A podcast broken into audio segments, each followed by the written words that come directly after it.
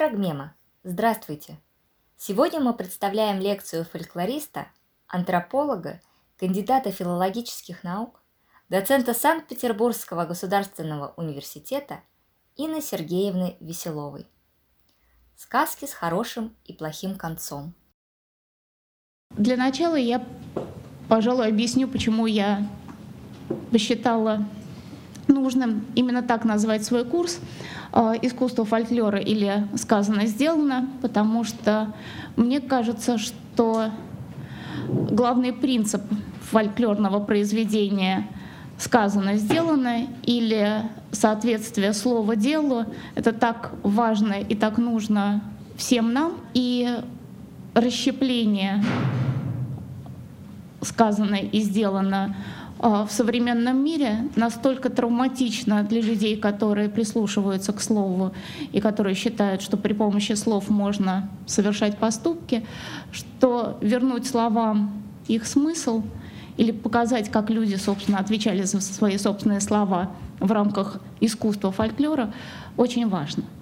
А, кроме того, я решила, что это не просто фольклорный принцип сказано сделано, а что это искусство — это дар слова и право голоса, которое дает всем нам фольклор. И фольклор в том смысле, в котором, ну, собственно, заложен в переводе э, с английского фольклор как общее знание, как то, что объединяет людей, э, как то, что делает нас сообществом, в котором мы понимаем друг друга. Я Начну с того, что такое фольклор, и э, для, для того, чтобы постепенно, собственно, перейти к тем жанрам. А в ходе курса я собираюсь рассказать о сказках, былинах и лирических песнях. Чтобы рассказать о том, что такое фольклор в понимании фольклористов уже второй половины там, 20 века, начала 21 и что фольклор — это не только искусство слова, но и искусство производства красивых вещей, красивых действий, и что народным можно считать искусство не только тех крестьян, которых изучали словесники и э, ученые в середине XIX века, но что народом являемся все мы — и все мы носители фольклора, хотя э, у каждого из нас может быть фольклор немного разный. Фольклором писал Борис Николаевич Путилов. Это известный э, российский отечественный фольклорист э, и этнограф. Это книга, которая обобщала все его знания о фольклоре. Он занимался и Папу Новой Гвинеи, и черногорскими эпосом, и славянским эпосом. Так вот, в книге «Фольклор и народная культура» Борис Николаевич писал, что фольклором называют оформленную определенным образом устную и письменную речь, не кодифицированную официальными институтами и передающими традиционное содержание. Немножко суховато, но мы попробуем размочить да, это определение, сделать его более близким всем нам. И, пожалуй, начнем с того, что это речь, которая не кодифицирована официальными институтами мы привыкли к письменной форме речи и к тому, что письмо литература, письменность и э, то, чему нас учат в школе, и есть настоящее знание. Большая часть знания, которое мы получаем в мире, считаем мы, каким-то образом сертифицирована. Да, теми самыми официальными институтами, школами, медицинскими, может быть, какими-то сан пропагандами. Какие-то знания мы получаем а, про юридические наши отношения, про экономику. Все это мы по большей части получаем из официальных институтов и считаем, что именно это знание и есть настоящее да, знание, которое принадлежит нам, ради которого мы трудимся. Однако существует некое знание, которое растворено в повседневности и в быту которое мы считаем знанием как таковым. Оно как будто бы мы сами и есть, наша жизнь, наша повседневность, некая такая простота, которая не стоит вообще-то особого внимания. Но если вспомнить, то когда-то давным-давно кто-то научил нас, например, как укладываться спать, как класть руки под подушку, и что именно так, собственно, и приходит сон. И, скорее всего, это была бабушка, которая э, учила спать. А, или, например, что когда-то давно мы увидели, как та же бабушка а, замешивает тесто. Да, а, и одно тесто у нее получалось для пельменей, а другое тесто для пирога. И почему-то для пельменей обязательно нужен был дедушка, а вот с пирогами бабушка справлялась вполне самостоятельно. Как распределяются вот эти вот жесты да, в производстве разных домашних и, казалось бы, совершенно неважных э, действий в производстве еды да, или э, в том, как накрыть стол. Вот это все мы пропускаем и считаем, что оно само собой разумеется, и э, вот это это мы и есть, а может быть даже и не мы. Это вообще какое-то общее такое коллективное знание, но как только мы перемещаемся в другой коллектив или в другое сообщество, оказывается, что, боже мой, они совершенно по-другому а, замешивают тесто для тех же пельменей. Или, боже, они режут картошку в а, борщ не кубиками, а брусочками. Или, о ужас, этот странный польский борщ вообще не имеет в себе овощных включений. Он называется борщом тем же словом, а представляет собой просто овощной бульон. То есть вот эти вот знания, которые приводят к культурному шоку или культурному удивлению перемещений из одного сообщества в другое, э, в другое не кодифицированы официальными институтами. Это то, что мы узнаем по жизни друг от друга, из нашей семьи, от наших близких. И там-то и хранится это самое странное традиционное содержание, к которому мы еще вернемся. И, собственно, так Путилов и продолжает свои рассуждения, что фольклор — это когда мать показывает дочери, как шить, вязать, прясть, плести, печь старинного рецепта пирог, а фермер на наследственном поле учит сына работать на земле или учит, как предсказать по луне или ветру погоду при посеве или уборке урожая. Но по большому счету, действительно, мы же не знаем, от... кто в какой момент нам сказал, но, наверное, все-таки дедушка, что если закат красный, то на завтра будет ветреный день. Или а, как отличить старый месяц от нового месяца. Или как а, определить, сварилось ли варенье или нет. И даже если мы вот еще ни разу не варили в своей жизни варенье, но это странный жест с каплей варенья на чистом блюдечке, мы точно будем помнить и в случае чего обратимся к этому Э, знанию. Другими словами, фольклор — это множество знаний, умений, мастерства, навыков и практики прошлого, которые передаются примером или словами от старых поколений к новым без посредничества книги, печати или школьного учителя. Да, то есть все то, что мы узнали друг от друга и никогда не думали, зачем мы это узнали, а просто так живем и так будем жить, и именно так мы будем воспитывать своих детей и настаивать на том, чтобы внучка зачем-то расчесывала каждое утро волосы, а еще лучше заплетала косички. И это будет предметом внимания бабушки, а в какой-то момент внучка вдруг поймает себя на том, что она не только заплетает свои волосы или расчесывает их определенным образом, но и будет следить за этим у своей дочки. И вот это вот э, переход знаний из поколения в поколение не отрефлексированный, слава богу, никакими институтами. Как расчесывают волосы или э, плетут кружева, э, это и есть фольклор. А теперь то, чему обычно учат студентов первого курса на филологическом факультете, это рассказать о том, что является основными признаками фольклора. Я сегодня посмотрела на этот слайд ну, немного такими свежими глазами и поняла, что от него так пахнет, если не больницей и тюрьмой, то хотя бы э, какими-то странными формулировками, э, не просто кодифицированными официальными институтами, но такими скучными и не имеющими отношения к живому предмету а, моей любви, что ужаснулась, но тем не менее оставила эти слова такими, какими а, они есть. И первое слово — это устность. Оно противопоставлено письменности. И устность, и тут я вспомнила такое красивое слово, которое сейчас очень модно а, в гуманитарных науках, это стигматизация. Устность — это стигматизированная форма речи. Стигматизация — это клеймление, да, то есть это такое нечто, что клеймят и относятся к нему немного с пренебрежением. Да, оно отмечено на фоне всего другого. И если письменность является языком да, и речью par excellence, то, чем действительно человеку стоит владеть, то, что проверяется в ЕГЭ, то, что, э, собственно, отслеживается во всех наших дипломных или магистрских сочинениях, кем бы мы ни были, математиками или э, филологами-русистами, то устность — это такая странная форма существования, опять же, бытовая, повседневная. Мы все, конечно, овладеваем в первую очередь устной речью, но гордимся мы письменной речью и предъявляем письменную речь.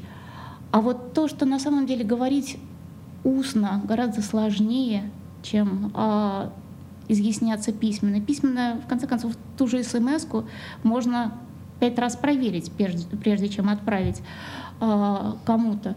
А слово, как известно, не, воробей, не воробей да, выловишь и не поймаешь. Вот уже сказал корявую фразу, и ну, уже тебе за нее стыдно. Или наоборот, кто-то сказал такую волшебной сложности устную, э, устный период речи, что ты ему увлекся и абсолютно растаял в сложности и красоте высказывания.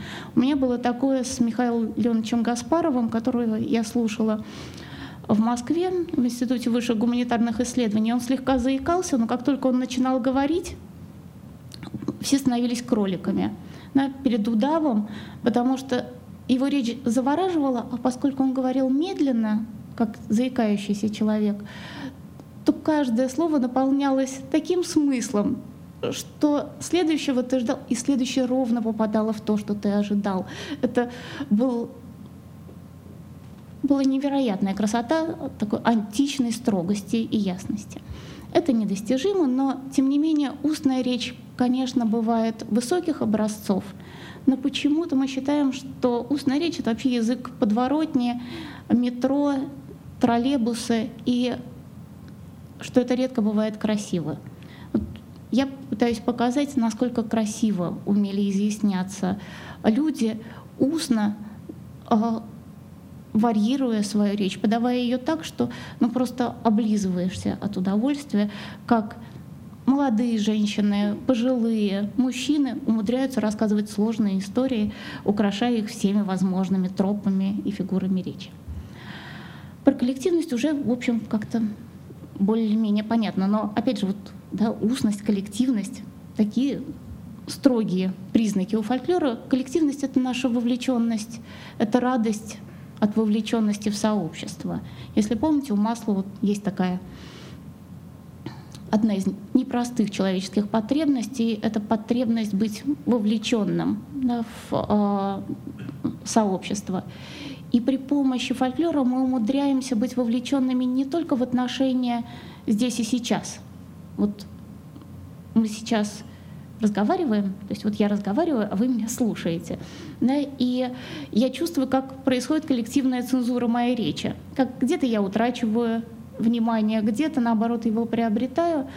Но коллективность — это еще и то, что в моей речи присутствуют все те, кого я слышала, по поводу фольклора а, слышала в самом начале своей студенческой а, жизни и когда я узнала хоть что-то про фольклор, слушала всю свою жизнь, и вот это вот длиннее в устной речи, знание всех тех, кто предшествовал мне, это так удивительно, да, что в речи продолжают звучать все мои предшественники, а в их речи звучали их предшественники. И, например, а, коллеги-акцентологи в какой-то момент а, обнаружили, что мы так интонируем сказки, например, а, как интонируют их, интонировали их родители. Да, то есть те, от кого мы услышали эти сказки. Но те-то интонируют сказки так, как они их услышали от их рассказчиков. И оказывается в том, как мы рассказываем сказки, как все эти сороки-вороны да, звучат в каждом из нас, звучат голоса всех наших э, предшественников. Поэтому коллективность — это не тот коллектив, который вышел э, с барабанами и бубнами э, на улице города, а это те, которые звучат в нас, в нашей речи и звучат уже достаточно много лет и поколений. Дальше есть еще того более диагностическое слово, которое называется синкретизм. И слово синкретизм придумал Александр Николаевич Веселовский. Я все помню, я могу ответить на этот вопрос. А, почти 200 лет назад. А синкретизм, по мнению Веселовского, это сочетание песни музыки с элементами слова. Но по большому, по большому счету синкретизм — это сочетание Э, действие всех каналов восприятия в одном высказывании или в одном действии или в одном жесте. Для устной речи вообще характерно то, что вот один канал, просто словесный, вербальный, не проходит. Он, э, его недостаточно. Мы плохо ловим на слух, а тем более мы а, пользователей письменной речи. Нам бы хорошо, вот, чтобы было написано, чтобы мы один раз прочитали, чего-то не поняли, вернулись, потом еще ручками переписали, да, моторной своей памятью это все включили, и так авось что-то где-то там зацепится в нашем организме.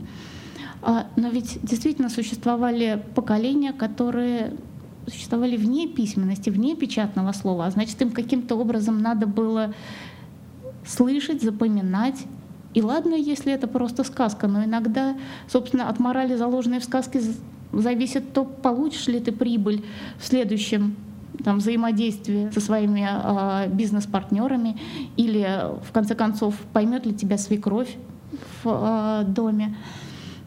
Да, поэтому слова запоминались, и слова проходили через все каналы восприятия. Это жесты, это тип интонирования, если мы говорим о аудиальном канале через слух, это многократная повторяемость и украшение речи, это движение, потому что часть фольклорных, а, конечно, произведений сопровождается не просто жестами, а реальным телесным взаимодействием. Все эти хороводы, хватание друг друга а, за разные части тела, это я про рассказывание сказок, когда бабушки там прихватывают а, своих внучат, например, а, когда нам рассказывали, как бабушка рассказывала сказки лежа на печке.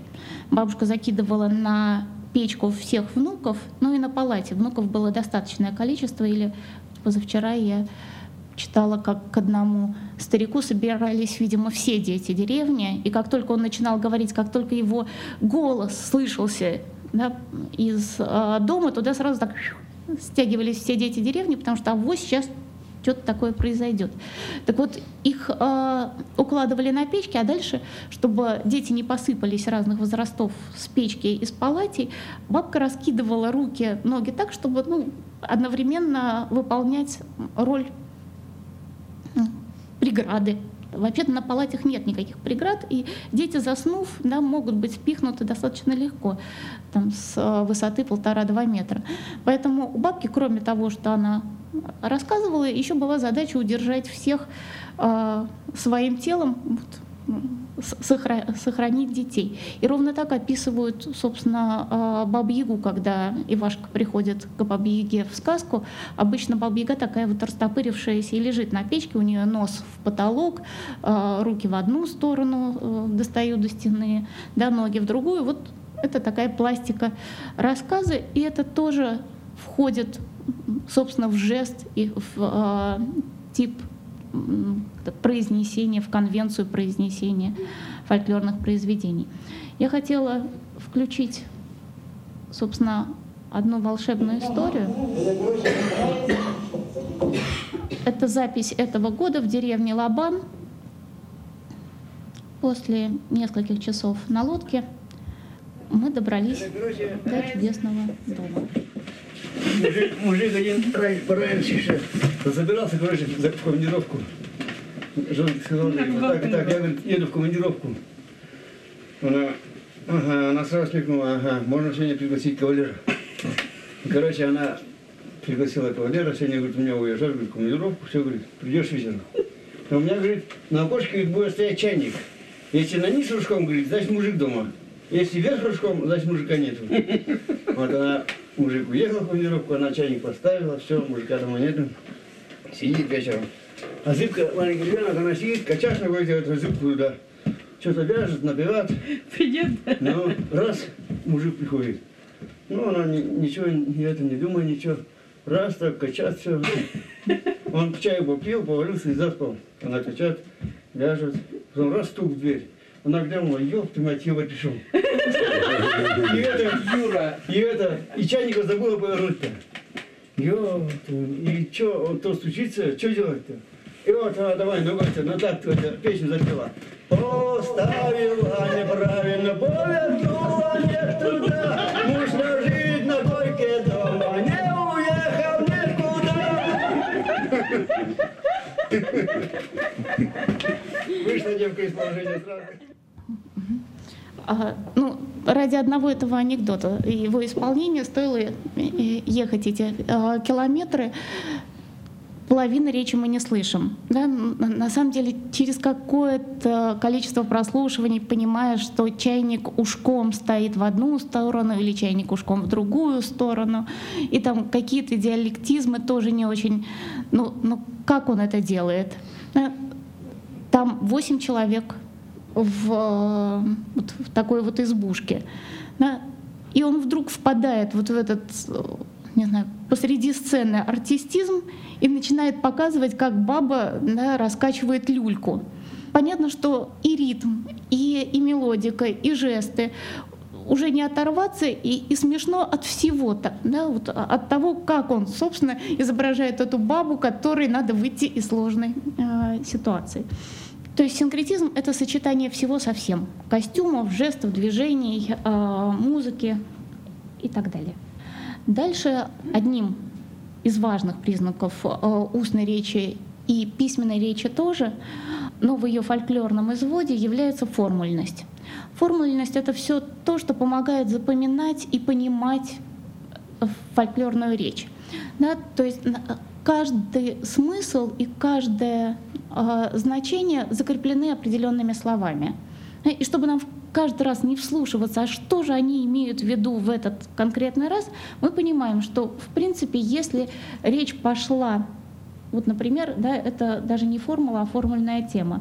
На том ли на собрании княженецкое, как у того ли у царя Стальнокиевского, как у той ли царицы Апраксии, но как все на перу наедались, как все-то на перу на- а, прирасхвастались, как сильный-то хвастал своей силушкой, богатый хвастал да богачеством, а разумный-то хвастал отцом-матерью, а безумный-то хвастал молодой женой. Да? Ну, то есть нет пира, на котором бы не прирасхвастались. Да? И понятно, почему прирасхвастались, потому что уже и наедались, и напивались. Да? Но это нормально. На пиру хвастать сам... То есть пир — это самое место для того, чтобы хвастать. Это мужское место, на котором, понятно, что там не безумная я, да, и неразумная хвастаются, и не молодым мужем. Там собираются мужчины и хвастаются у, у- у кого что есть. Да? Все матушки, отправляя своих сыновей на пир, говорят, мной хвастай, пожалуйста, пожалуйста, не хвастай своей молодой женой. И ни один не сдерживается, конечно. Безумный обязательно находится, который хвастает молодой женой. Ну и, в общем, в этом месте мы можем предположить, как пойдет сюжет. Да? Какие предположения по поводу того, что, что случится от этого самого хвостовства?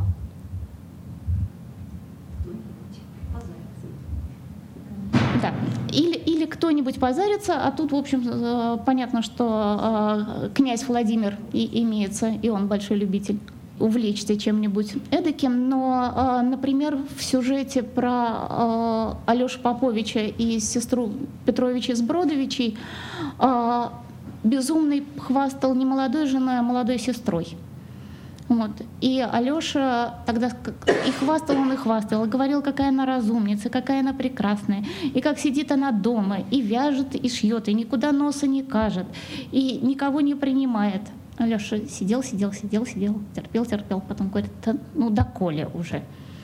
Да, ну, знаю я вашу сестру, ну, бывал я там.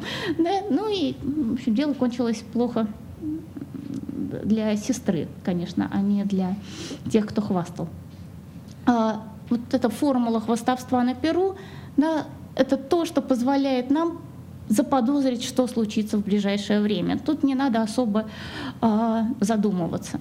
Из формул, собственно, составлена вся речь, и иногда формула — это то, что, например, нам страшно мешает.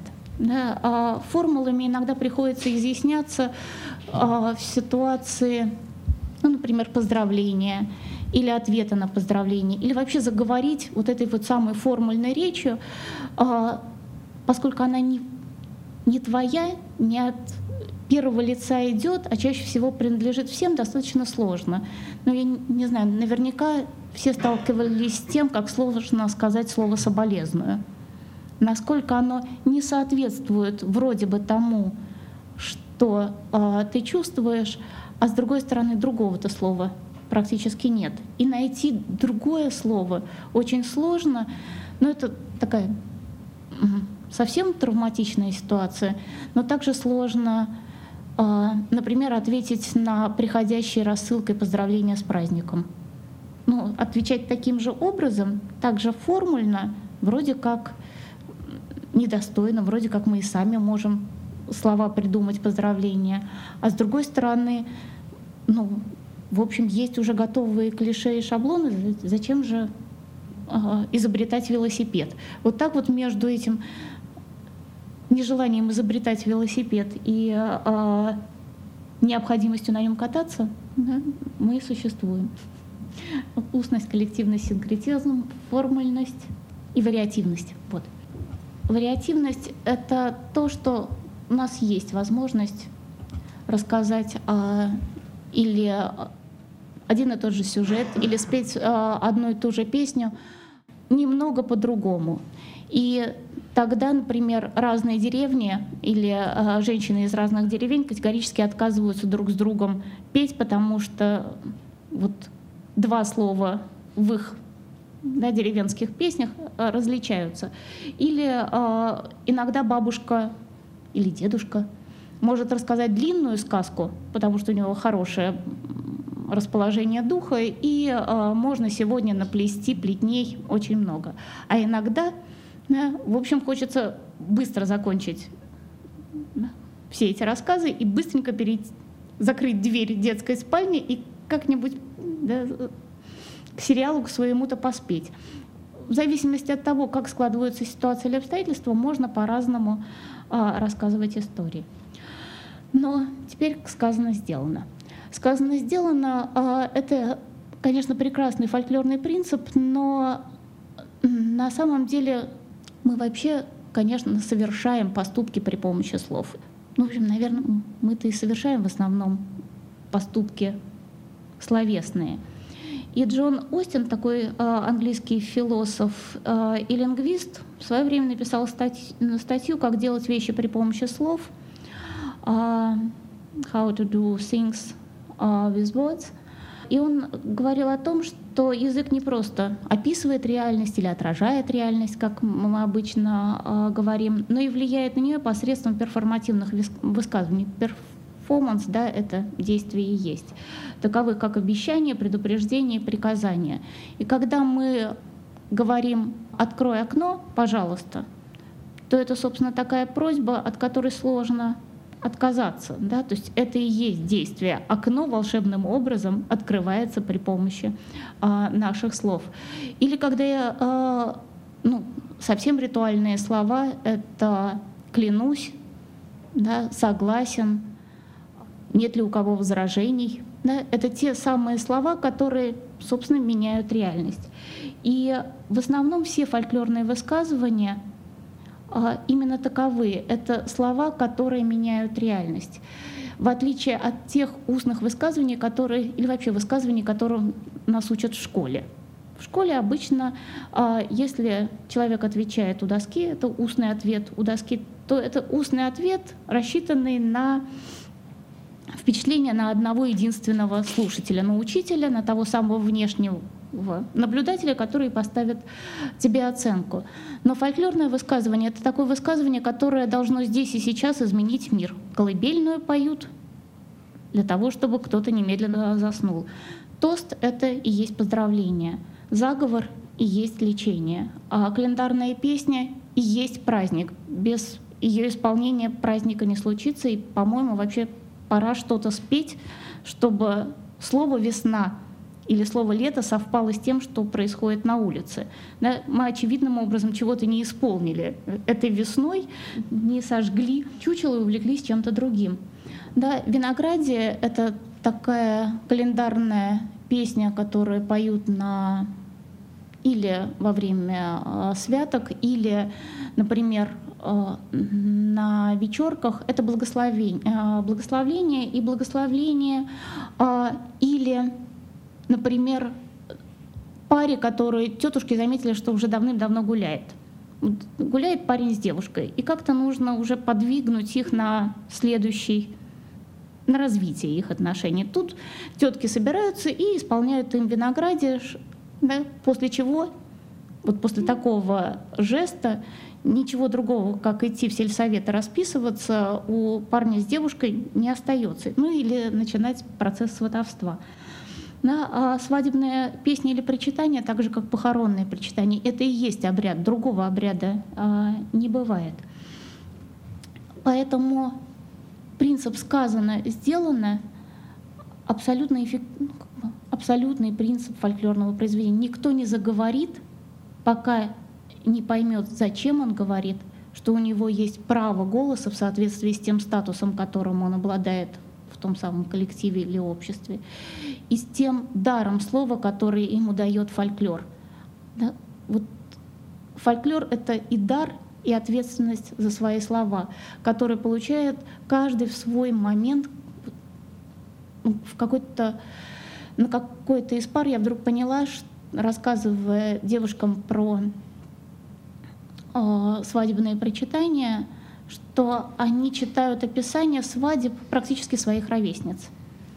И что вот эти вот ровесницы, там 17-летние, 18-летние, 20-летние девушки причитают ну, там, страница, два, две, три, четыре, пять причитаний несколько дней подряд — каким образом в 20 лет человек уже обладает способностью таким длительным импровизациям. Да, там может быть подголосница, которая ей помогает, но, скорее всего, к 20 годам она уже находилась на такое количество свадеб, она наигралась в такое количество игр свадебных, она так много формул выучила, что она может импровизировать в рамках да, вот этой предложенной ситуации.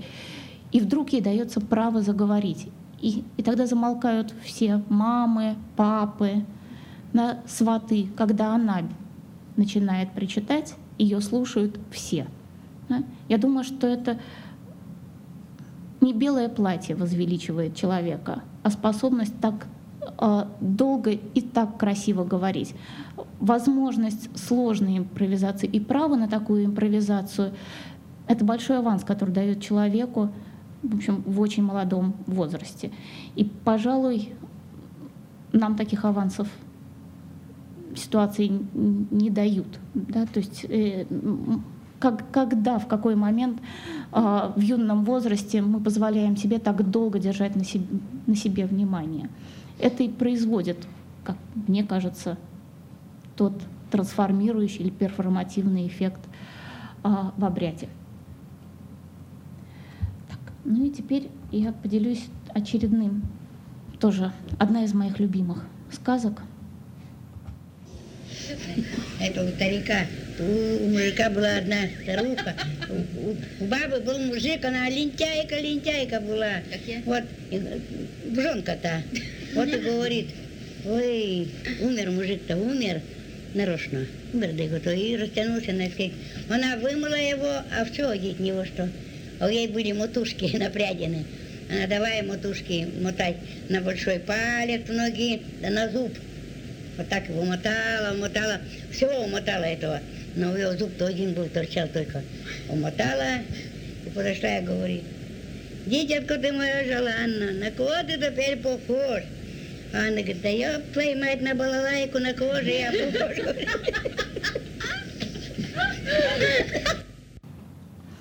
Ну, понятно, что компания уже теплая. Да? А, запись 25 июля 1997 года э, э, это прекрасное э, село Шола, или вот это деревья, деревня Верховье в Белозерском районе. Вот коллеги да, Анна Пономарева и Светлана Жаворонок ездили туда несколько лет подряд, и у них там действительно была теплая компания. Там была прекрасная Анна Маровна, 90 лет, который, от которой записано огромное количество сказок. И Анна Маровна присутствует в этой самой теплой компании.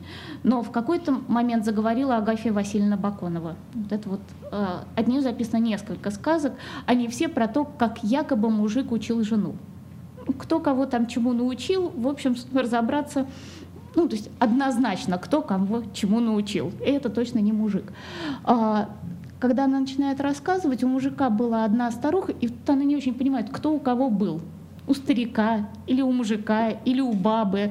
Да? То есть она пытается как-то сориентировать всех в рассказе, но, в общем, решает, что у бабы был мужик. Да? Все-таки с этого. А, но она была лентяйка, видимо, сама про себя так она и подумала. И когда она говорит, она лентяйка, лентяйка была, кто-то из компании говорит, да как я. Да, то есть у них там идет э, совершенное веселье, и несмотря на то, что что-то мы можем не расслышать и не знать что-то про матушки, да, но э, общая канва абсолютно очевидная. И и действительно смешно. Да? Тот арт-объект, который у нее получился, несомненно, похож на балалайку. И они, они стоят друг друга. Но э, при том, что это отличная запись и действительно фольклористическая, ну, такое удача, да, и то, что у нас есть а, аудио этой записи, добавляет много, а, многое к восприятию, к веселью этой ситуации. Но я вдруг задумалась, о, о чего, собственно, веселимся. Да? А я включаю эту сказку первокурсникам, и они все понимают, о чем идет речь. Я говорю, подождите, вот давайте мы с вами разберемся. То есть вы все знаете, что, ну, во-первых, жены бывают ленивыми и трудолюбивыми, что это одна из основных характеристик жены, да, ее а, леность или трудолюбие. На а в чем состоит леность? В данном случае в том, что э, тетка намотала, то есть напряла большое количество э, ниток, но не успела наткать.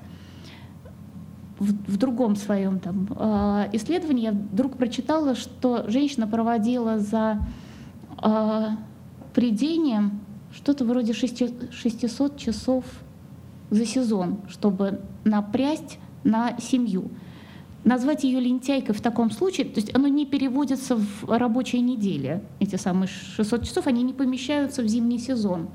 Да?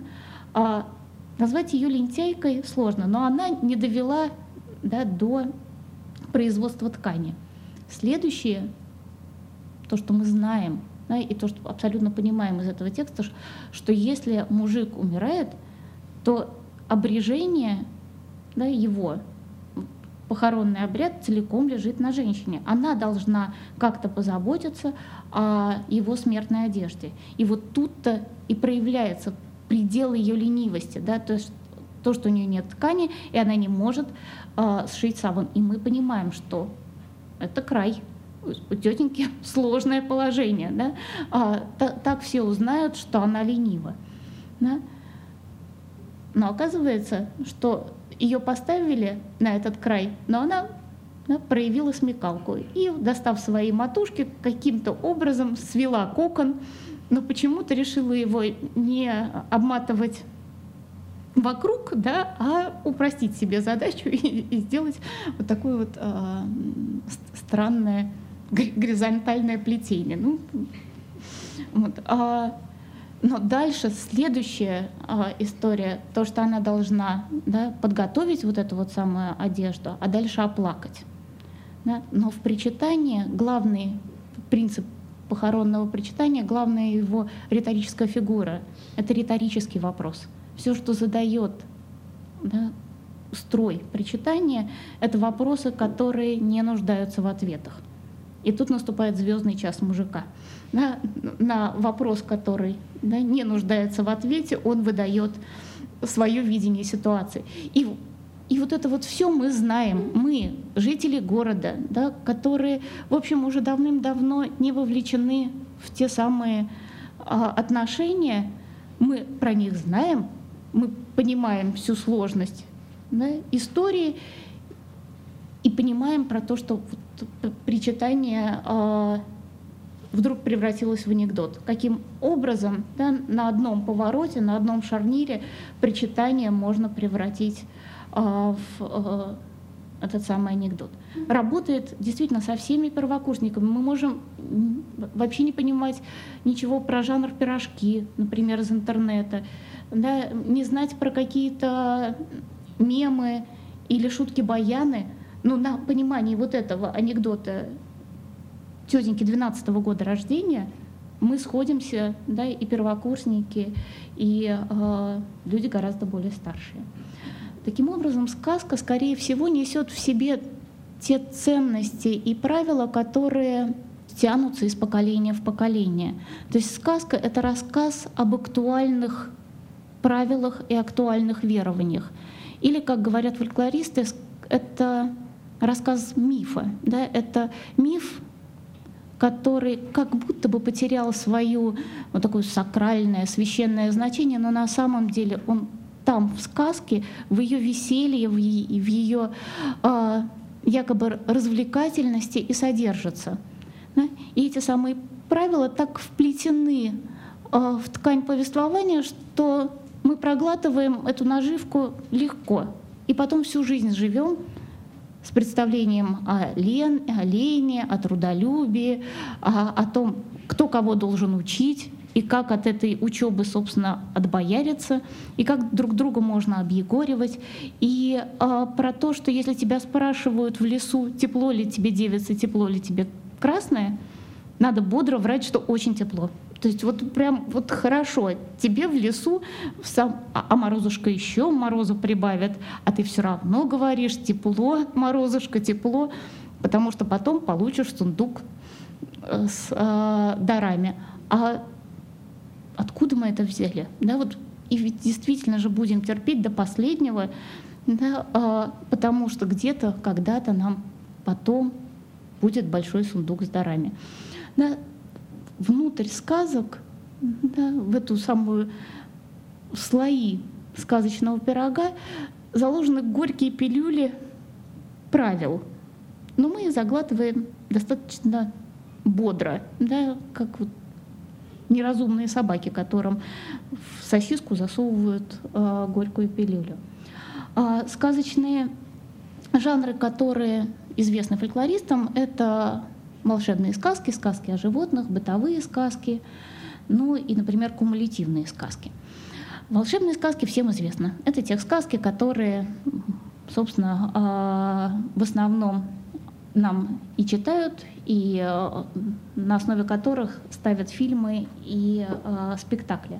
Сказки о животных достаточно сложно определяемый жанр, самым главным его, его качеством считается то, что животные там действуют или самостоятельно без людей, или а, наравне с людьми, но главное, что животные разговаривают, и это считается нормальным. Для этого не надо говорить, что и заговорил кто-то там человеческим голосом. Они сразу все говорят человеческим голосом, и это нормально. Это главный принцип вот, сказок о животных. А, но сказки о животных могут легко превращаться в бытовые сказки, если лесу заменить бабой, да, а волка мужиком. Вот, и ровно те же сюжеты могут быть рассказаны вовсе не про животных, а про людей. Эти замены очень легкие. А вот кумулятивные сказки — это сказки цепевидной структуры, и это самые-самые простые сказки, которые мы узнаем в самом младшем возрасте и рассказываем с самым маленьким. А, это сказки, в которых создаются цепи из тел, поступков, поглощений, да, которые заканчиваются катастрофой или веселой катастрофой, иногда пишут фольклористы. Что веселого в том, что колобка в конце концов съедают, э, не очень понятно, но может быть выдергивание репки да, действительно веселая катастрофа, когда они все падают. А вот с колобком гораздо более печальная а, история. Но вот кумулятивные сказки — это сказки, которые рассказывают первую очередь. И вот зная всю эту прекрасную классификацию сказочных жанров, я не останавливалась на более четкое определении. Послушаем точно сказку. Это не что другое. Маленькая причекомничка, это такая Тут надо читать. Сказка там маленькая. Папашка, Печакомушка в лес ушла и заблудилась. Вот видите, мать высади Марьюшка, Печакомушка, ты поди-ка еще домой, Марьянка натопленная, веничек на паре, ключевая вода нагрета, мученого кошечки, а Марьюшка там Мамушка, черная собака привязала, пиковала, белой-то березоньки. Вот вот я слышал, самая говорит, она тоже мою татушка, а меня черная собака привязала, приковала, белой-то березоньки. Вот и брат слышал. Здравствуй, Марьюшка, Пусяковнушка, ты поди-ка домой. Баренка натоплена, веничек на паре, ключевая вода нагрета, на кошечки. Братьевка, мне черная собака привязала, приковала, делает-то березоньки. Браток ушел, до березы судил и Марьюшку домой привел. Ну, вроде бы сказка закончилась хорошо. Но про что было, совершенно непонятно. Что случилось с Марюшкой? Ушла в лес и заблудилась. Да, но как-то так вроде недалеко заблудилась, что они друг друга неплохо слышат. Но она так заблудилась, что ее какая-то собака привязала, приковала к белой березе, а, а родители никак не могут сходить, и, и только брат может в конце концов выйти из дома да, и э, отвязать. Березу срубил, Марюшку домой привел. Куда дел собаку, не очень понятно. Да? Что происходило? Какая это сказка? Волшебная сказка, кумулятивная сказка, бытовая, про животных. Вообще непонятно. Главное, что спасибо большое Кате Самойловой и Вике Беркутовой, которые поняли, что сказка. Да? Ну, диктофон не выключали, и потом, в общем, прислушались к, к тому, что, что происходило. Мы тоже понимаем, что сказка, потому что так распевать Марьюшка, посекомнушка, да, понятно, что что-то удивительное происходит. Как выяснилось, эту сказку записывают по всему русскому северу. Марьюшка Посекомнушка. Кто такая Посекомнушка? Науке неизвестно, мы не знаем, что значит ее имя. Да, она бывает еще Анушка, с ней происходит удивительное. Например, а, в одной сказке к ней выходят все родственники, и э, по очереди, например, Машенька, Заловушка, путь в баинку, баинка натоплена, э, натоплена, изготовлена, твой венитик на пятном столбе приколоцен. Вот. А ночью пришла Машенька, стала она проситься к тятеньке. Вот. Да, то есть ее звали Заловки, она стала проситься к тятеньке. «Татонька, пусти в клеточку, на кроваточку, у меня ручески озябли, у меня ножички озябли, волки лают на огороде, меня молодую молодеженьку съесть хотят». Тут отец странным образом говорит, назови меня свекром, а не татонькой. Далее назвать ее свекровью требует мать, сестры заловками – да, и она постыдилась и не назвала, и ушла. А отец утром вышел, а она под березонькой мертвая лежит. Та же самая сказка, но с плохим концом. Да? А в другой, это у Карнауховой, а в другой истории у Анчукова, там мертвая сестра поет эту самую песню да, про э, белую березу, но э, на призыв мертвой сестры отвечает брат – да, выходит к ней и говорит, назови меня мужем, так запущу, а не назовешь, так и не запущу. Мертвая сестра называет живого брата мужем, Ну и дальше начинается сказка про инцест, про то, как сестра под, пол, а, под землю просела. Но, как мы видим, что сказки все равно, плохо она закончилась или хорошо.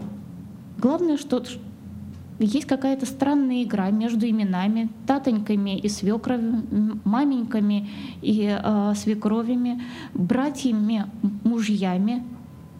И явно девушка находится где-то там, где она не очень точно понимает, а кто кому брат или муж, да, э, отец или э, свекор. Что это за странное пространство, в котором вдруг оказывается девушка, которая не понимает, кто ее родственники. И почему-то главным местом, в которое ее влечет, является баня. Да? А, и, пожалуй, вот в этой сказке нам уже гораздо сложнее понять смысл, потому что мы не понимаем многих формул, и мы не живем в этой ситуации. Нас не звали в баню во время свадебного обряда. Вот много куда назвали на свадьбе, да, и много чего происходило, но точно не публично в баню, закликая всеми там сестрами и по очереди всеми родственниками, чтобы девушка туда пришла. А вот этот вот венитик на печном столбике — это фраза из э, свадебного причета призывания невеста в баню. И те, которые рассказывают эту сказку, вообще не сомневаются в том, что э, их могут не понять. Да? Это абсолютно понятная ситуация девушки, которая э, оторвалась от мамы с папой, но еще не назвала э, свекра татонькой. И нас, нам часто рассказывают про то, что когда невесту приводят, ну, при, приходят в дом к свекру, и к свекрови, она падает в ноги, и ей нужно назвать свекровь а, маменькой. И что вот здесь вот а, проходит грань поколений. Наши а, собеседницы где-то 30-х годов рождения легко называют свекровь маменькой, да, просят об этом и называют.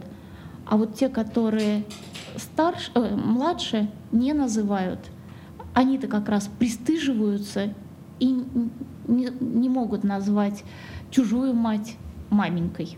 Не могут назвать маменькой и тем самым, а, собственно, не переходят в тот род, да, в род к мужу. Это конфликт той самой лояльности а, своему роду или а, необходимости сменить лояльность.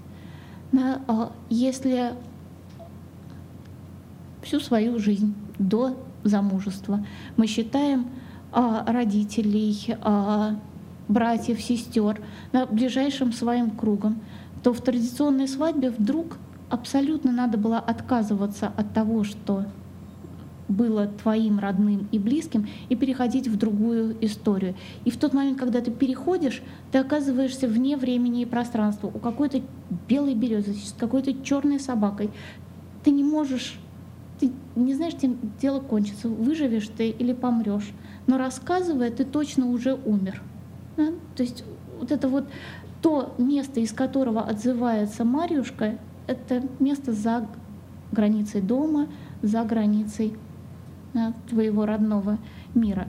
И а, тогда да, а, многие сказки являются еще и пересказом обряда, пересказом а,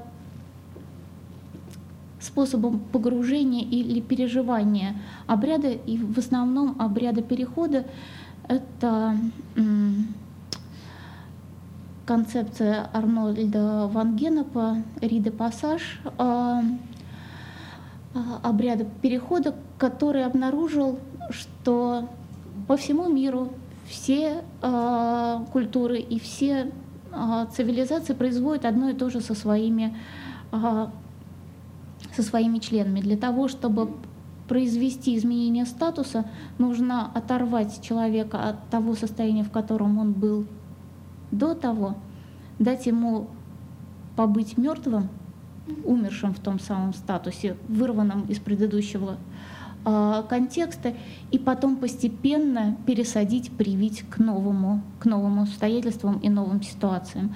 Так постригают в монахи, так, не знаю, делают царем, так э, выдают замуж и так э, хоронят. На самом деле да, принцип один и тот же. Отделение, промежуточное состояние и включение. И Марюшка Посекомнушка, рассказывая на, который рассказывает на всем русском севере, это рассказ о промежуточном состоянии, о колебании между тем, где ты находишься. И это может быть сказка и с хорошим, и с плохим концом. И, пожалуй, а, главное для рассказчика — и тут мы понимаем, что рассказчик — это не просто человек, который знает много сюжетов. Это тот, который берет на себя право вытащить человека из его повседневности, вовлечь в некую символическую художественную реальность, побултыхать его там в странном состоянии, а потом он уже вернется навсегда измененным. Да? То есть вот это художественное, художественное способность сказочников э, изменять реальность слушателей, да, это то, что э, позволяют себе бабушки, э, дедушки и редко молодые родители в традиционной э, культуре, потому что на это нужно бесстрашие. И следующая, например, сказочка — это сказка про бабу Ягу, которых, опять же, загадочным образом, а это сказки из э, нашего архива, из фольклорного архива э, университета, и на нашем сайте они в большом количестве представлены. Это те сказки, которые мы записывали в 90-е, в начале 2000-х, которые до сих пор бабушки, видимо, своим э, внучкам легко рассказывают. Сейчас ну, я могу ее прочитать. Жили муж и жена, у них было четверо детей. Отец ребятам и говорит, ребятки, вы оставайтесь дома, а мы поедем с мамой на базар за покупком. Вот, они согласились. У них собачка была маленькая, но они все тоже небольшие ребятки. Говорят, если мы, ну, видимо, родители, если мы ну, далеко ехать, так может где заночуем. Вы оставайтесь с Богом. Но они остались. Ну а тут слухи носились в деревне-то, что там в лесу недалеко живет баб-яга. Они остались одни ночью. Собака так залаяла, так залаяла. Паренек вышел, стоит баб-яга. Пришла уже. Вот она там идет и по мосту и говорит, по мосту иду, по Калинному иду. Три сестры, четвертый братик, я вас всех заберу и домой унесу. Она дошла до крыльца, собака так лает, не пускает ее никак. Этот старший паренек вышел, да и стоит. Она и говорит, мальчик, пусти меня. Я, говорит, вам несу эти гостинца. Ну, вы понимаете, я уж по-деревенски говорю так, поясняет сказочница. Я, говорит, вам принесла гостинцы, подарок, говорит. Вот собака никак не пускает, уберите вы ее. А парень тоже глупый. Так взял топор, до собаки ноги отсек. Представляете, паренек маленький. А, посадил тут ее в конуру. Вот она зашла, она зашла и всех их забрала домой. А девочка самая последняя, пока она их тут забирала, куда-то спряталась. Ну, куда-то, под печку. Вот одна осталась. А этих троих унесла, унесла домой, печку затопила и всех в, печи, э, э, в печке сожгла, на лопату посадила. Лопату вот такую, раньше хлеб пекли, так лопаты такие деревянные. Вот и скажет, садись вот сюда, ноги ты сюда клади, а задом туда к печке. Ну и раз туда в огонь, и всех сожгла. Вот. Вот родители приехали с базара, у собаки ноги отрублены топором, а ребят нету. Они покричали, покричали, а девочка одна выходит, самая меньшая, она и рассказала им – но они так расстроились и пошли все деревни туда в лес и нашли этот домик у бабы и у Яги. На этот домик подошли, и бабу сожгли, и потом не стали бояться никто. Хорошим ли концом эта сказка, мы не знаем. Если, в общем, страх ушел из деревни, это, конечно, неплохо, но жертв а, немало. О, о чем сказка? Ну, скорее всего, вот о том, как, собственно, надо правильно залезать в печку. А, а, никто же из нас никогда не залезал в печку правильно.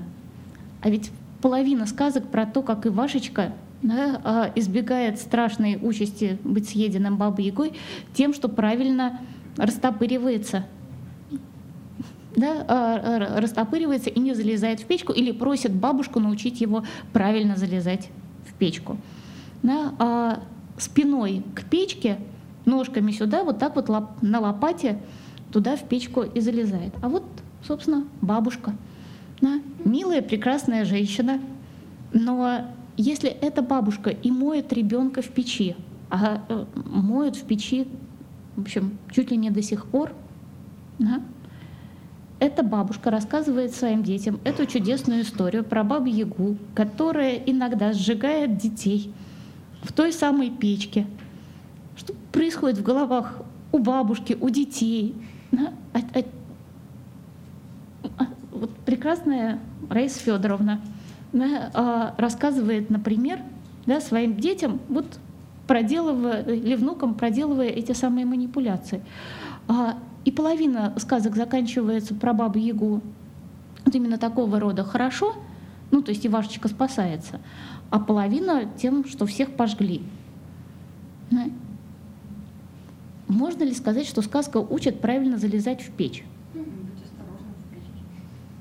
Я думаю, что быть осторожными с бабушками учит эта сказка, если она чему-то и учит. А, но а, вообще-то сказка, наверное, учит тому, что мир, что мир странный, да? не потому, что бабушка а, может быть источником опасности, а то, что по как мгновению ока все может измениться. Что то, где ты находишься сейчас, в э, комфорте, уюте и тепле этих самых бабушкиных рук, которые тебя мнет, гладит и э, в печке моет, вдруг раз, да, и, и все меняется. И появляется страх, и появляется опасность. И э, тут 50 на 50, как в анекдоте. Или встретишь, или нет. Или выживешь, или, э, или не выживешь. И это тоже да, рядом в мире. И надо быть бесстрашной бабушкой, чтобы рассказать про себя такую историю, да, что да, я бабушка управляю миром, и он может быть разным.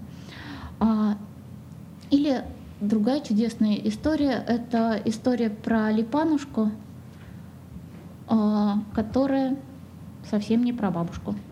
Про Липанушка, да? Раньше рассказывали, да. Жили-были старик со старухой. Не было, не было никого. Вот старик и говорит старухе, давай-ка старуха липанушка лепить. Приготовили глину, приготовили все.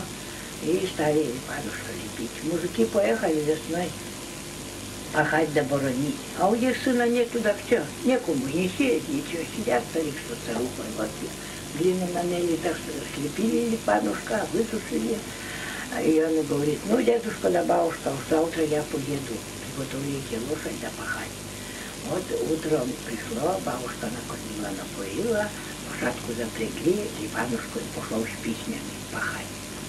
Идут мужики и говорят, ой, Господи, что Русь, откуда мужик-то взялся? Да, я дедушка да бабушки, нарожденный. Этот, хлеб съели, ой, да больше апресня. До осени дошло, осенью стали молотить, вот Липанушку им все-все заготовил, хлеб и все.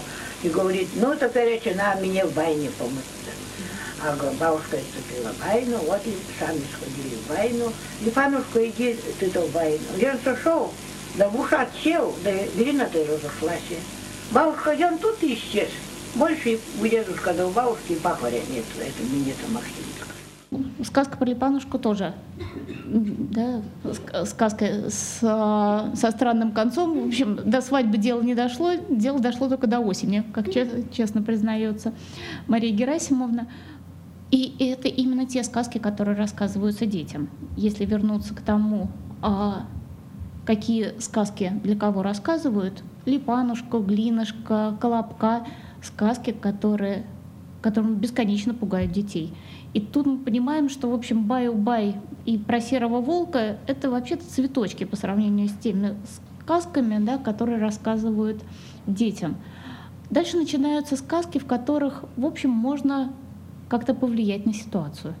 Это или сказки а, для подростков типа «Морозко», да, где чуть потерпишь, и дело неплохо хочется. То есть, казалось бы, все совсем плохо. Уже там и мать померла, и отец на стороне мачехи, и, и все плохо, а вот есть добрые силы, они же лесные духи, которые помогают а, терпеливым и умелым девочкам. Или а, другие сказки, которые а, с, рассказывают детям постарше, это так называемые трикстерские сказки и сказки, которые а, мы знаем, наверное, в форме детских анекдотов. Это там, где постоянно присутствуют какие-то трюки, например, это сказки про Чебурашку и крокодила Гена, или э, ну, все возможные сказки, в которых дети умудряются, герои дети умудряются объегорить старших. А в сказках э, о животных, то есть в сказках э, бытовых, это разнообразные истории типа, ну, как медведь э, делил вершки и корешки, то есть мужик делил с медведем вершки и корешки, или как можно а, про папу и про папа и работника его а, балду, да, то есть там, где появляются возможности а, подставить друг друга и заполучить какие-то бонусы. А, пожалуй, вот эти вот так называемые тактики слабых — это то, что дает возможность детям, а, дает надежду детям выжить в сложных обстоятельствах. Да, понятно, что дети а, в крестьянской семье не самые не только в христианской семье, давайте признаемся, дети в принципе не самые дееспособные члены общества. Они, скорее всего, те, которым бесконечно помыкают, управляют и знают лучше них, что им нужно делать. Да?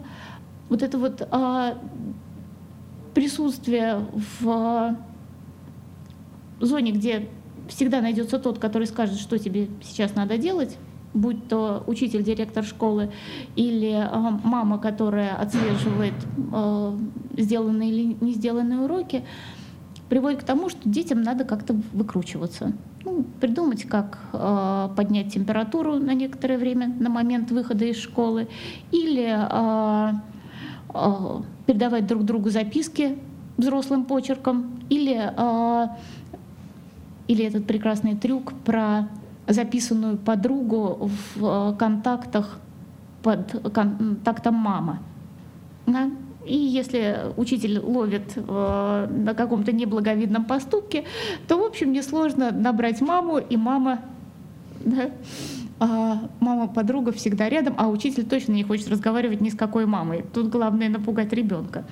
В общем, один трюк на другой трюк, э, испуг на испуг, так, глядишь, и выкрутишься. 50 на 50. Никто не уверен, что победишь всегда. Но, в принципе, попробовать можно. Тактики слабых и содержатся в этих прекрасных сказках. На, а, как говорят детские психологи, ребенок, который не научился обманывать старших, да, и вообще не научился обманывать, не жизнеспособен. Да, нет такого человека, который может жить в обществе, не а, научившись обманывать. Но дальше наступает а, этап взрослых сказок или а, волшебных сказок, где от трикстерских приемов, а трикстер, да, это тот самый герой, обманщик, который э, лучше своего контрагента знает, чего контрагент хочет, э, наступает время взрослых сказок или тактик сильных, когда зная, что ты можешь обмануть или что ты можешь получить какой-то бонус немедленно, а, прямо сейчас ты преодолеваешь свое это желание ради того, чтобы получить а, благо, пусть символическое, через какое-то время. И а, волшебные сказки, да, это сказки, в которых герои не обманывают Чаще всего в волшебных сказках э, герои э, выходят на открытое соперничество, на открытый бой со своими врагами. И, собственно, волшебные сказки лучше всего изучены, их лучше всего собирали, и откровением в этом последнее откровение случилось 90 лет назад, в, 20, в 1928 году, но такое откровение, которое изменило не только филологическую науку, но, в принципе, гуманитарные науки. Это была работа Владимира Яковлевича Пропа «Морфология волшебной сказки», который написал, что все сказки одинаковые.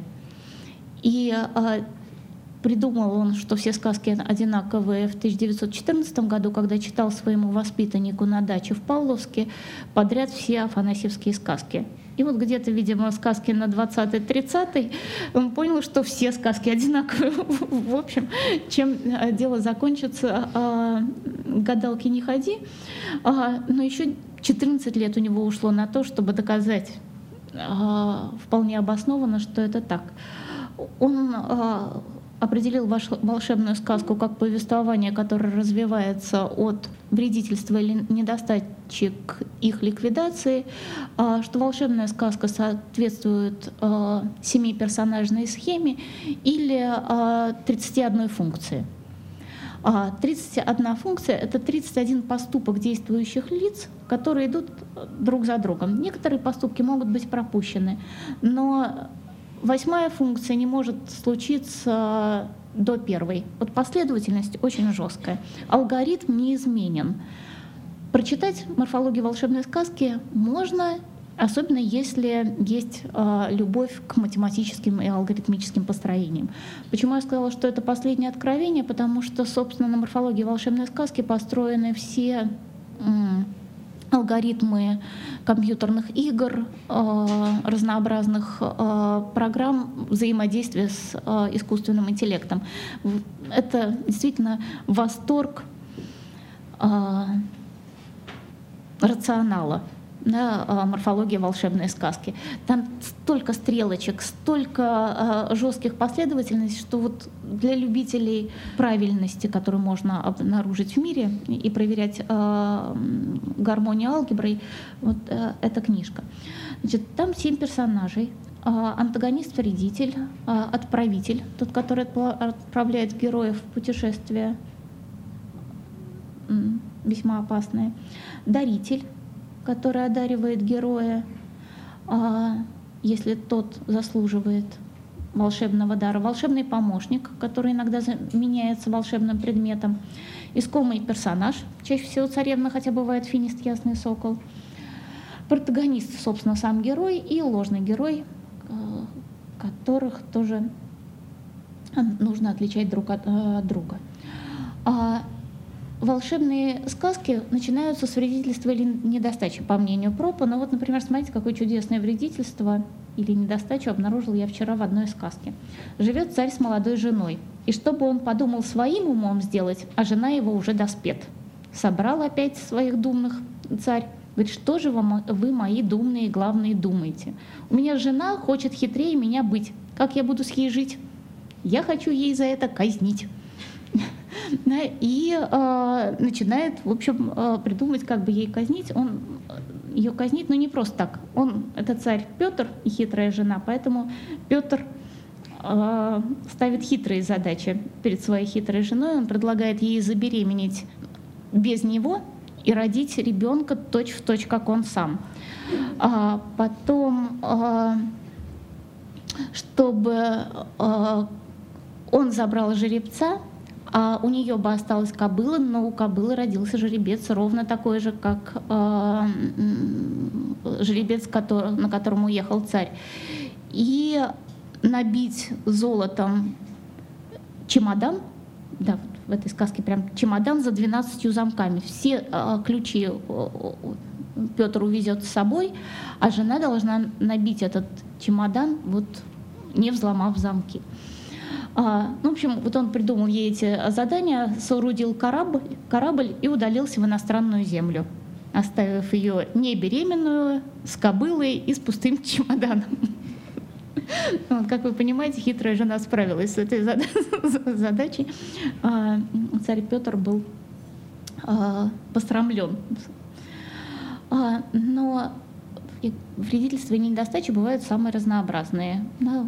Самое простое это когда кому-то не хватает молодильных яблок. Да. А чаще всего то нападают какие-то медведи и пытаются съесть э, царских детей, и царские дети почему-то залезают от медведя на столб, и этот столб начинает э, грызть медведь, а дети падают, но тут появляются какие-то там волшебные помощники или странные существа. То есть на самом деле, что случится э, назвать вредительством или недостачей в данный конкретный момент, э, для сказочника все равно, насколько хватит его фантазии. И э, если алгоритм известен, то вот чем наполнит э, сказку конкретный сказочник, это каждый раз э, большая находка. Э, чаще всего сказочники, конечно, ориентируются на свою аудиторию и умудряются вовлечь в сказку тех, которые присутствуют здесь и сейчас. Вот ты, например, будешь там царевной или жила себе царевна Несмеяна, вот совсем как наша фельдшер – там, а Настасья начинает рассказывать сказку о Никифорова, 28-летний сказочник. Понятно, что фельдшер Настасья уже навсегда его и точно прослушает всю сказку про себя до самого а, конца. Вот, ну да, и герой, конечно, обретает черты этого прекрасного 28-летнего сказочника так как-то рассказывая сказку, сказочник справляется с несказочными трудностями. А, но, а, пожалуй, интереснее то, как сказка умудряется вот под видом волшебства подсунуть, а, в общем, очень, очень понятные и нам до сих пор обстоятельства. Например, в сказках очень много оборотничества.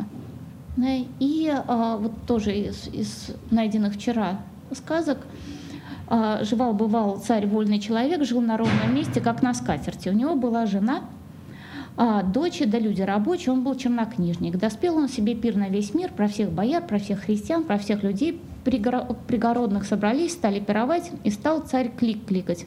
Кто от меня, от царя уйдет, упрячется, тому полжитья, полбытия, за того свою царевну замуж выдам, а после смерти моей тому на царстве сидеть. Все на перу приумолкнули и приудрогнули. Что-то этот вызов никого не порадовал. Вот. Сказочник продолжает, по-моему, крылатой фразой. «Этим царям, что дурно, то и потешно». Высказался третий молодец. Двоих он сгубил, значит, пока не нашелся третий. «Я могу у тебя уйти упрятаться, э, да только до трех раз». И царь согласился. Теперь смотрите, что выделывает этот третий молодец. Пошел молодечь из царской палаты, вышел в чисто поле, а вернулся серым волком, бегал, бегал, рыскал, рыскал по всей земле, а вернулся медведем, шаврал, шаврал по темным лесам. Тогда вернулся горносталем чернохвостиком, бегал, бегал, совался, совался под колодинки, под корешки, прибежал к царским палатам, а вернулся буравчиком, катался, катался перед царскими окошками, а вернулся соколом, надлетел над окошечки, где царевна живет. Царевна соколка увидела свои окошечки, отпирала, экой соколок хороший.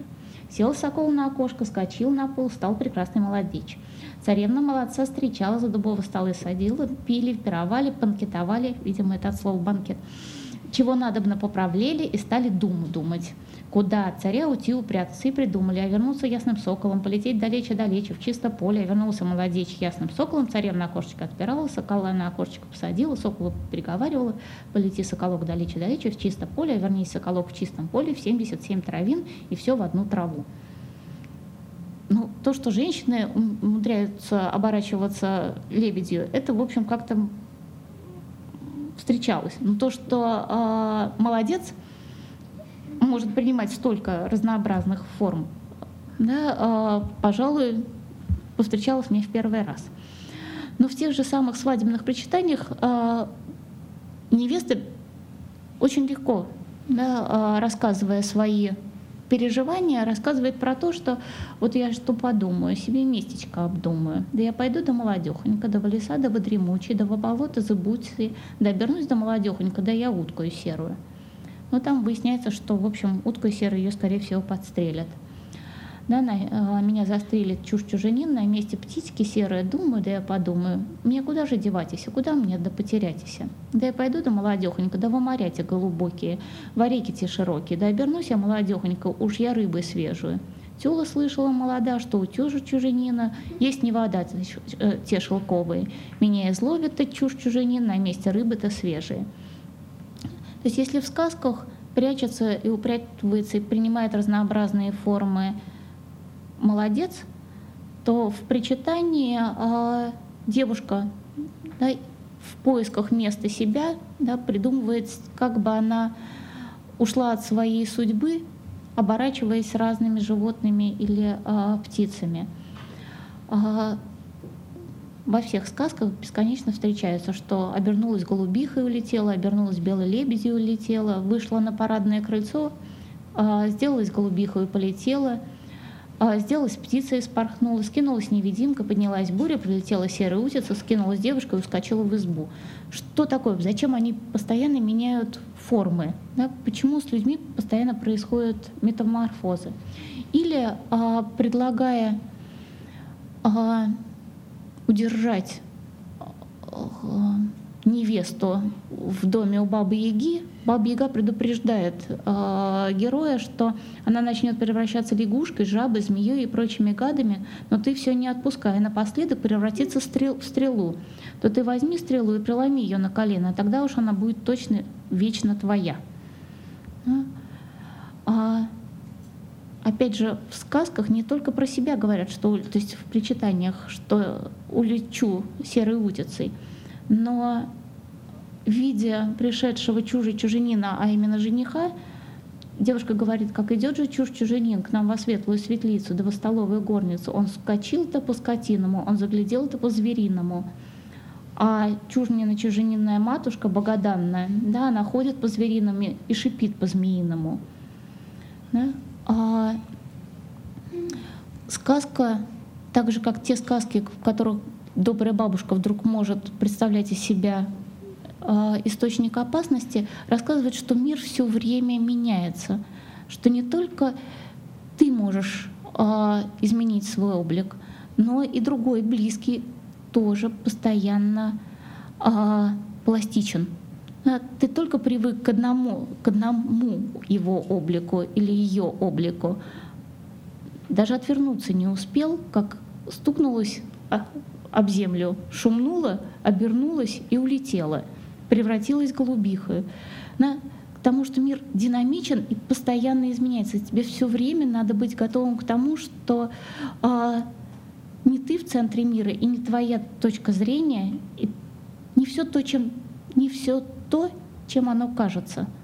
Оно все время меняет облик. И это самое оборотничество да, зависит от э, времени суток, от э, количества людей в доме, от э, ситуаций, да, или вот как, собственно, э, у случилось в лягушке царевны, царевне в сказке, где э, у царевича после свадьбы он ночью просыпается, и около него такая красавица, что не видано.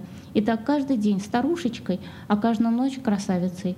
Иван Богатырь так ее любит, так голубит, только все досадует, что людям красы ее не видать. Вот то, что мы видим людей по-разному, и что не все видят ту красу, которая открыта нам. И, пожалуй, что надо держаться за то, что видим мы, и быть готовым к тому, что оно в следующий момент изменит свою форму.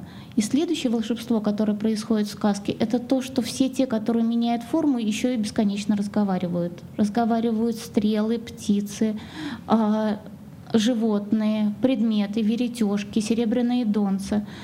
Э, и вступая в это реч, речевое взаимодействие, предметы, герои и живые люди как бы вытаскивают то тайное, то самое главное, что есть в этих предметах, что есть э, в мире. И что этот главный смысл и главный э, тайный язык, который существует в сказке, то самое главное волшебство заключается в том, что все могут разговаривать друг с другом, и все могут контактировать, находить формы и смыслы да, для того, чтобы наладить контакт с друг другом, увидеть другого и заговорить с ним.